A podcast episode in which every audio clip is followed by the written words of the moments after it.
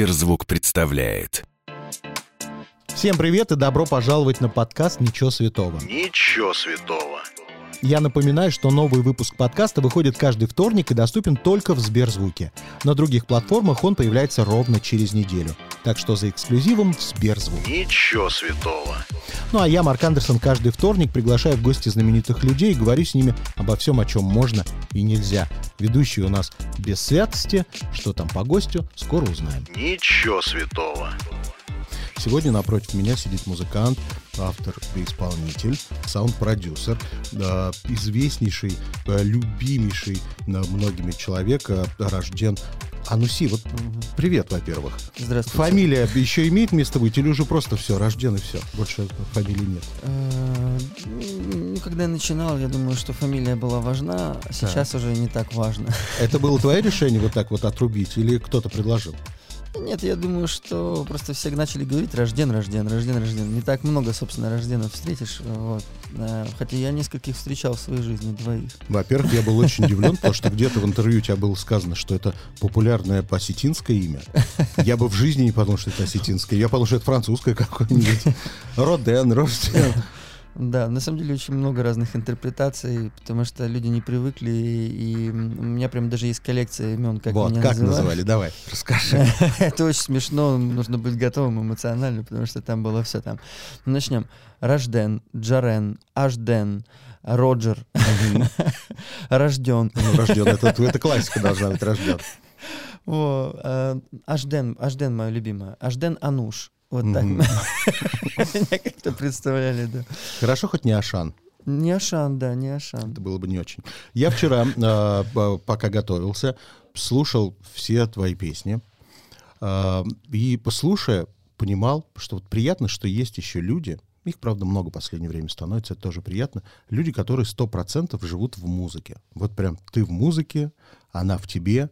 Я вот слушаю, слушаю и думаю, интересно, а есть вот в этом твоем да, симбиозе с музыкой вообще материальная история? Ты про зарабатывание или ты целиком в музыке? Или ты умудряешься и то, и другое?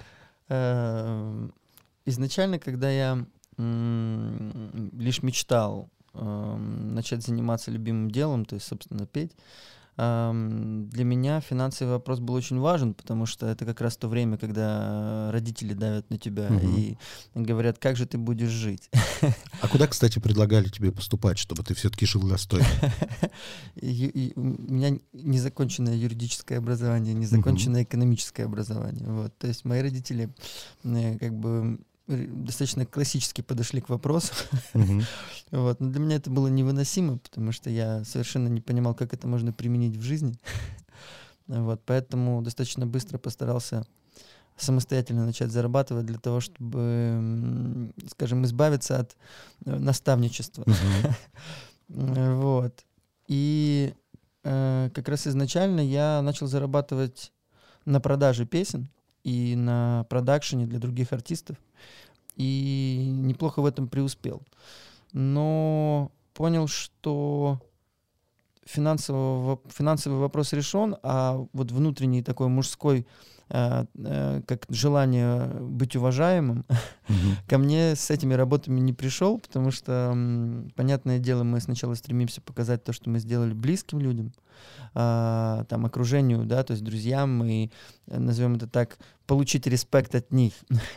И я безумно стеснялся, потому что чаще всего у меня покупали песни артисты, чье творчество мне не особо импонировало. бы. Давай назовем их имена. А, Это хотят сделать все, и... но мы договорились как-то так, вот, не знаю, Но они известные сегодня артисты.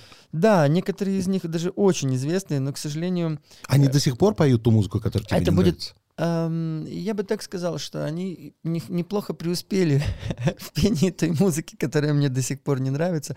Но я, я решил для себя, что я достаточно взрослый, чтобы переходить на личности и комментировать, потому что это звучит так, как будто бы ты хочешь кого-то укольнуть, да, то есть еще и при этом э, хайпануть да, то есть вот такое современное Типа, видите, слово. я музыкой занимаюсь, а вы все еще бабки зарабатываете. Да, да, то есть поэтому я для себя решил, что все, кому интересно, действительно могут зайти в интернет, все найти.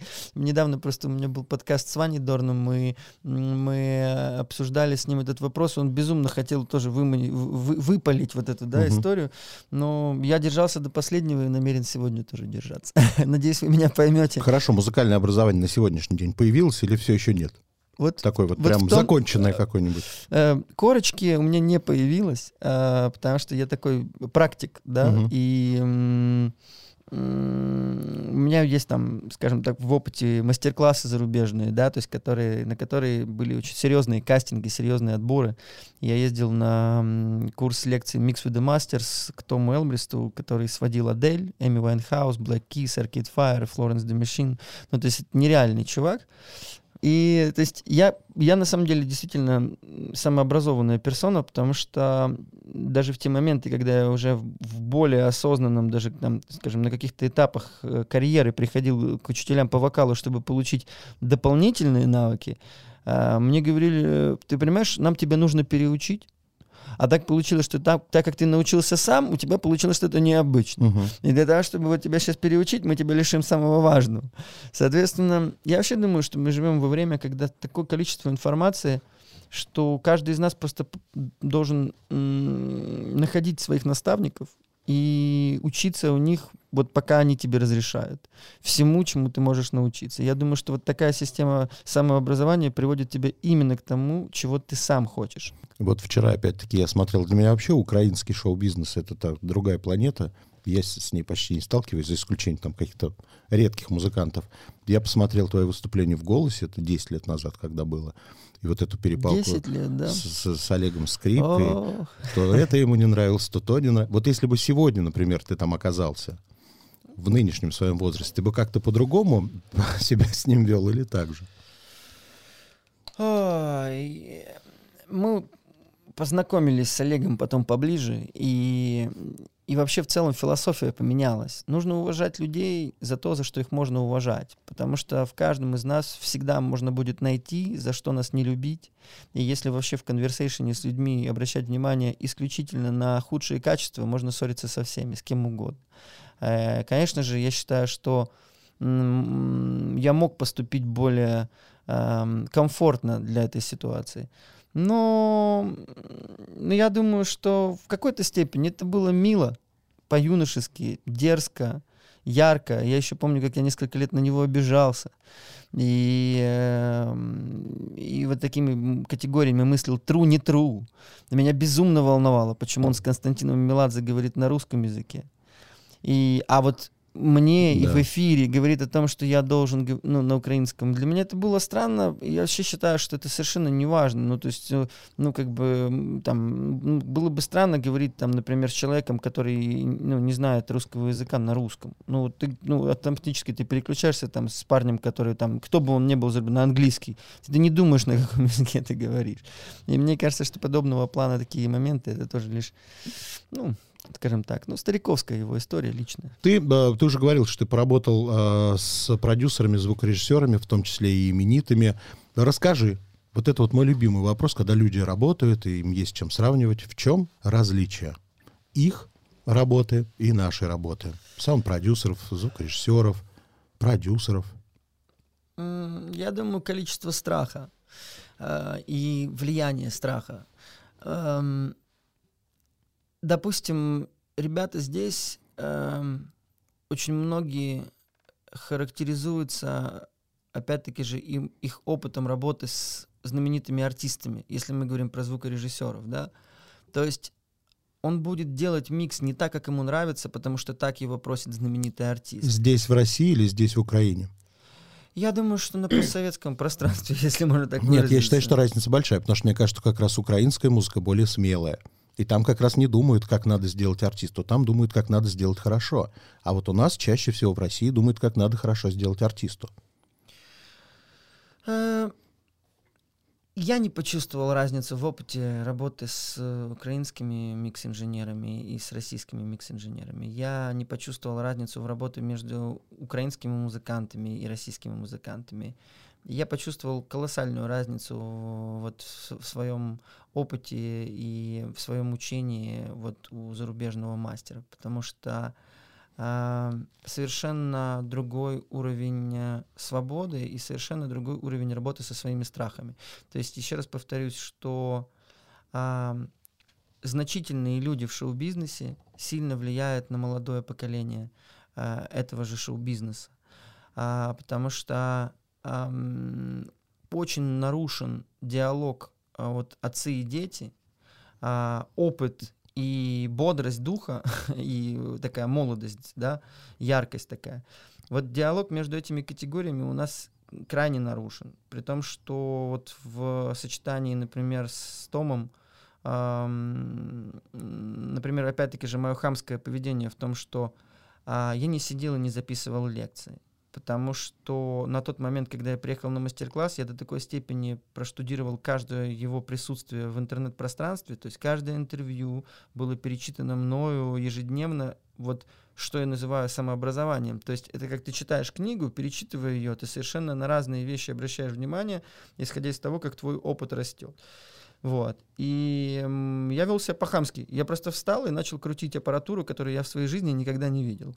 Э, там колоссальный пульт NIF, там э, 88 RS, там, да, то есть потрясающие эквалайзеры, потрясающие компрессора. И я понимал одно, ну, то есть, а будет ли у меня еще возможность где-то, да, то есть вот это потрогать. Mm-hmm. И да, это было странно, но он выделил меня из всей толпы, похвалил и сказал, что ты точно знаешь, что тебе нужно. Более того, я прекрасно понимал, что то, что он рассказывал остальным ребятам, и там всего было 14, по-моему, человек со всего мира, потому что это был там большой кастинг, там 10 дней вы живете в Сан-Реми де Прованс, э, эм, э, на студии Ля Фабрик, э, удивительное место, вот, и для него мой поступок дерзкий показался действительно колоссально интересным, и он поддерживал меня все это время. Я все время был отдельно, я все время стоял рядом с ним, пока он вещал. Мы шутили, мы ходили вместе, э, прошу прощения, курить сигареты. вот, я тогда еще курил сигареты. Э, вот, и я подружился с ним прям близко, потому что он увидел во мне меня, а не, а не просто, ну, какого-то, знаете, как ну, силуэты, да, сидят ученики. Очередной как, ученик, да. да. Да, как, как силуэты, да, то есть что с ним будет дальше, непонятно. Вот. Здесь же я всегда сталкивался с колоссальной проблемой того, что то есть, допустим, я учился у одного звукорежиссера, зовут его Сергей Ребрик. Он э, э, на протяжении долгого времени работает с Константином Меладзе, и фактически ну, каждый из его проектов, каждый из его песен э, э, с ним вместе сводит э, музыкальные композиции. И для меня было безумно тяжело создать с ним диалог, потому что вот эта вот история, да, опять-таки же, вот отцы и дети, вот стоит чуть-чуть левее, чуть-чуть правее, чтобы наладить коннект. Ну, на самом деле, мы-то понимаем, что с возрастом парни все парни. Вот эта история про отец, про дед. Э, это очень смешно, потому что никто из нас не хочет стареть. Наоборот, все мы хотим быть э, в, в каком-то в одном русле. И мне кажется, эмоции, которые испытываю я, эмоции, которые испытываете вы, э, там, или эмоции, которые испытывает, испытывает мой отец, это плюс-минус одинаковая палитра, не в зависимости от разницы там, да, в какой-то возрасте. Так вот, да, и здесь я очень часто чувствую это. То есть взрослые мужчины, особенно те, которые добились какого-то успеха, почему-то хотят а, очень особенного отношения к себе. И для меня это безумно странно, потому что если ты уже реализован, если ты уже стоишь плотно на, да, то есть твердо на своих двух ногах, Расслабься. Да, да, будь проще. Меня всегда учили так, что тот человек, который большой, с ним будет всегда очень просто общаться. А вот тот человек, у которого есть какие-то вопросы, с ним будет очень тяжело наладить язык. Это, опять-таки же, единственную разницу, да, то есть, но она колоссальна. Она колоссальна в сути своего образования, насколько ты, будучи учеником, можешь открыто спросить, слушай, вот, вот это все мне так нудно делать, вот скажи мне, как мне быстрее дойти до этого результата, да? А тут нет, ты должен. А, а, допустим, Том заявляет открыто, он говорит, я самый ленивый звукорежиссер на свете. И я научился делать так, Потому что я не могу сидеть долго за этим. То есть мне, мне нужна эта консоль для того, чтобы подбежать к ней, быстро расставить фейдера, пока я чувствую музыку, пока у меня есть первые эмоции, пока у меня мурашки по коже идут. Дальше я могу крутить сколько угодно, я не добьюсь того результата, который был с самого начала в моей голове. Вот. Для меня, например, вот что такое самообразование? Вот, например, там, вот знаем ли мы, что Вот, вот вопрос, у кого Майкл Джексон учился вокалу? Все такие задумывались. Да, то есть, а вот он же был изначально в группе, он уже начал петь с детства, значит, у своих братьев. Но почему же он как бы был вроде особенный, да, из группы Jackson 5? Да, и тут вопрос дальше. Оказывается, учился он у Стиви Вандера. А Стиви Вандер ему, честно говоря, немножечко подзавидовал, потому что он малый очень сильно и очень быстро развивался в компании на Motown, в, в окружении потрясающих людей. И, и, и дошел до такой степени, что фактически продакшены, которые, да, вот мы привыкли слышать, uh-huh. и там, а там, Квинси Джонс помогал Майклу Джексону, о, ну это же Квинси Джонс. А на самом деле ситуация в том, что прям в интернете есть записи, когда Майкл Джексон просто битбоксом полностью делает все ритмические паттерны с мелодиями, сразу на это все напевает, и фактически дальше ребята просто уже это все пытаются расставить, чтобы не нарушить. Вот. И вот из этого же можно сделать кучу классных выводов да, о том, с кем бы ты ни работал, да, опять-таки же в окружении учись, учись у других классных ребят, не, не стесняйся, да, то есть работай с самыми крутыми ребятами, типа Квинси Джонса, но знай точно в своей голове то, чего ты хочешь добиться, для того, чтобы другие ребята помогли тебе в этом. Расскажи мне, вот сегодня, когда ты доводишь свои работы до конца, занимаешься звуком, на сколько процентов ты думаешь о том, чтобы был продукт, который тебе нравится, и на сколько процентов ты думаешь о том, чтобы продукт продался? А, все мои попытки сделать что-то более понятное для людей всегда приводят к отрицательному результату. Это карма. Я не знаю, как это работает по-другому, но я пытаюсь э, думать о том, что из-за моей маниакальной любви к музыке я всегда бегу впереди слушателя. Потому что я до сих пор из тех людей, кто слушает минимум по 7 альбомов в день. Потому что я считаю, что мы то, что мы едим. И это связано со всем, со, всей, со всем потоком информации, который ты употребляешь. Я до сих пор тот человек, который не видел ни разу, а, что было дальше. То есть, ну, просто, ну, и то есть, и, вот, вот так. И, и я понимаю, что я теряю связь, действительно теряю связь с, с, с современными ребятами, потому что они на другое тратят время. Но, тем не менее, стоит мне занырнуть вглубь свою, свою, да, то есть именно и поставить акцент на душе, то это становится универсальным языком. Людям уже становится совершенно неважно, под какие инструменты и насколько они современные я пою. Да, то есть они просто чувствуют настроение и, и понимают, блин, я же тоже это чувствую. И вот тут появляется тот самый универсальный и самый важный язык.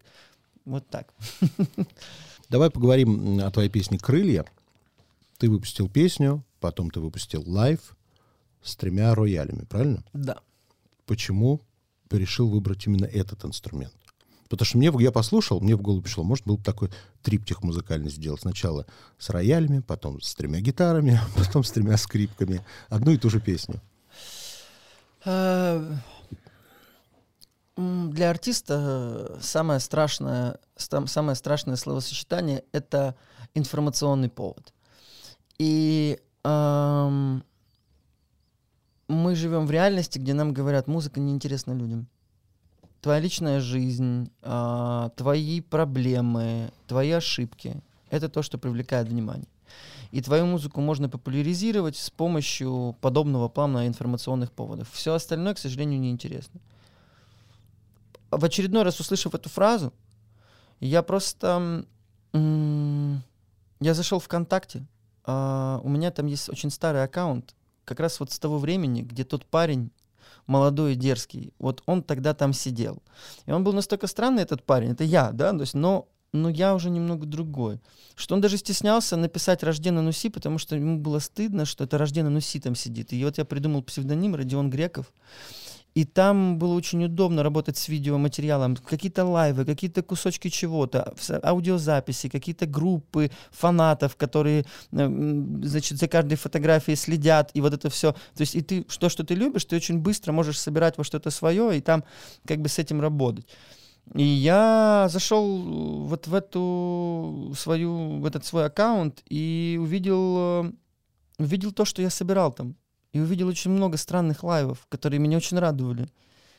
И я тут подумал, а почему я боюсь? Почему, почему, я, почему я должен все время бояться чего-то? И я сказал, Хочу записать три, три фано. Почему? Потому что это масштабно. Потому что это странно. Потому что ты попробуй найди три рояля в одном месте. Попробуй трех пианистов, которые вроде как конкуренты друг другу, э, чтобы они друг с другом сыграли. Да? То есть, и эта авантюра вышла. И я считаю, что в целом все творчество и вся жизнь, мне кажется, она состоит из вот таких вот этапов, когда все говорит тебе, что нет, но при этом все хотят от тебя чего-то особенного.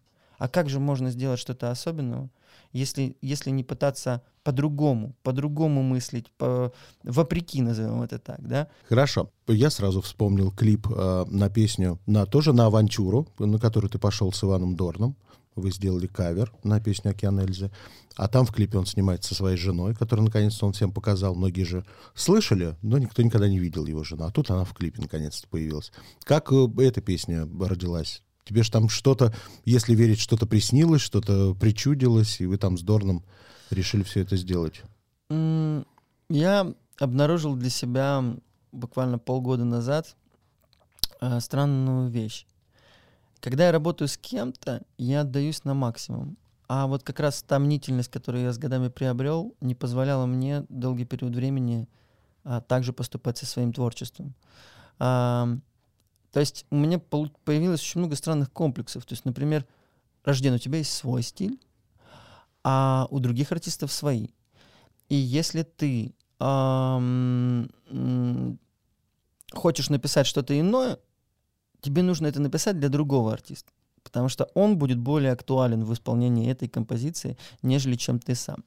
Конечно же, потом, когда я переехал, в, собственно, в другой город, у меня появилось совершенно другое окружение, и моя, мое новое окружение, моя девушка, просто открыто мне сказала, почему ты что, сумасшедший? Это все ты. Я не знала тебя, а теперь я знаю тебя. И для меня совершенно нормально, что у тебя есть такая эмоция, такая такая, и ты, ну, она открыто мне говорит, ты читаешь рэп лучше, чем многие ребята. Почему ты боишься зачитать рэп? Я говорю, ну я взрослый мужчина, я ношу да, туфли. Да, ладно, да я ношу туфли, да.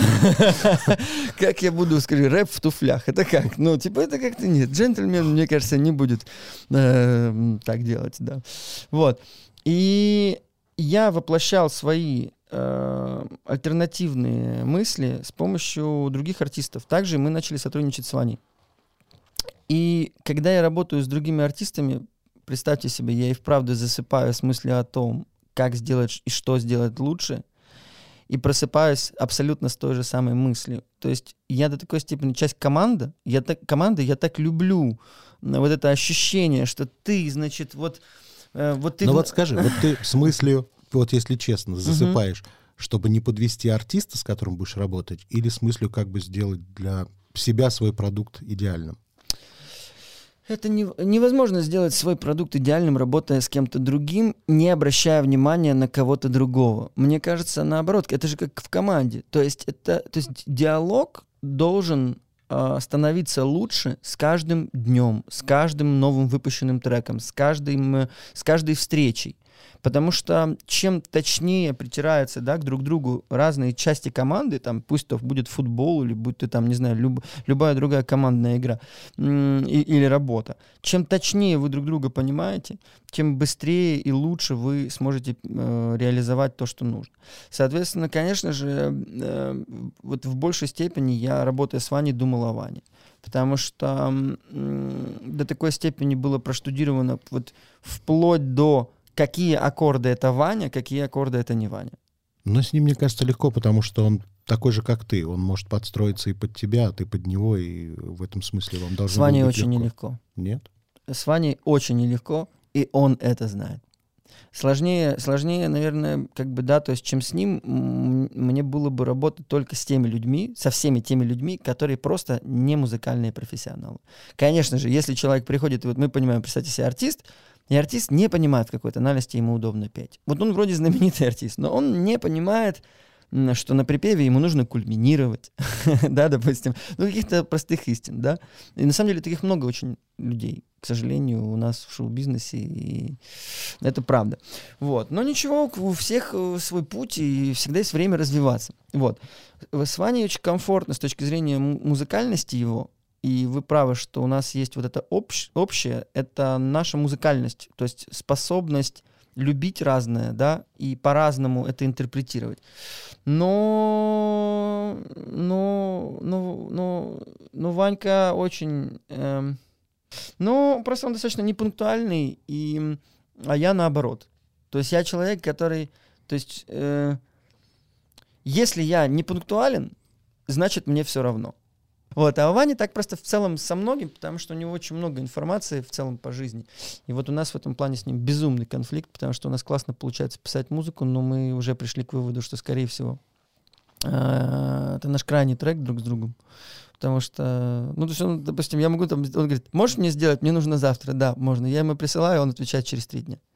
Я говорю, я перезваниваю и говорю, Вань, если ты еще раз так сделаешь, то вот то, что я тебе прислал, ты не получишь. Ой, извини. Вот. И вот так все время. Есть сегодня артисты наши отечественные, которые к тебе обращаются за звуком, за фирменным каким-то звуком, чтобы что-то у себя поменять, но ты бы не хотел с ними работать, и пока не знаешь, как им отказать. Я просто достаточно ну, резкий, конкретный, и в нашем э, обществе считается, что это грубо. Я говорю сразу, и сейчас, скажем так, вот на данном этапе жизни, что ну, ты не умеешь петь, и я не хочу э, работать с тобой, потому что это будет большая проблема для меня. Вот. То есть я пробовал работать с артистами, которые до, до, до работы со мной пели угу. полноценно, да, но ты записываешь человека и понимаешь, что с десятого раза она не может записаться, она начинает плакать, и недавно общаясь со своим хорошим приятелем, тоже таким гуру-наставником, его зовут Василий Голдаковский, он много с кем работает, с Фадеевым там, и с разной, скажу, с современной поп-культурой, вот он, он связан очень плотно. И он говорит, что это мой недостаток. Работать с артистом, создавая для него комфортные условия для записи вокала, это неотъемлемая э, часть работы звукорежиссера и саунд-продюсера. Вот. А я, видимо, обижаюсь на людей, что они находят время для всего, чтобы посидеть в Инстаграме, а, чтобы подумать, что они оденут, чтобы дико запариться семенами чи, но не находят время для того, чтобы, имея любимое дело, зарабатывая на этом деньги, а, продолжать развиваться. Потому что в таких людях я всегда вижу по итогу э, людей, которые занимают место безумно талантливых и очень стеснительных людей, которые, которые в, меру как раз вот своей вот этой вот самокритичности сидят где-то там и думают, блин, вот я пока не могу еще туда пойти показаться, потому что я чувствую, что я еще недостаточно чисто пою. А это глупость. Потому что очень многие ребята талантливее, чем современные. Мы понимаем. Ну, я думаю, что вот я почему-то, глядя на вас, вот видя вашу оправу, вот, как бы, да, просто понимаю, что вы разбираетесь в музыке. Вот. Поэтому я так открыто и какие-то вещи говорю. Вот назови, это дебильный вопрос про обычно, что вас вдохновляет, кто вас... Но вот назови трех исполнителей, которых ты слушаешь постоянно, то есть, может, даже уже альбомы у них не выходят новые, но ты их постоянно слушаешь и все время вдохновляешься. То есть каждый раз из них что-то вытягиваешь интересное. Стинг. Да. Нина Симон.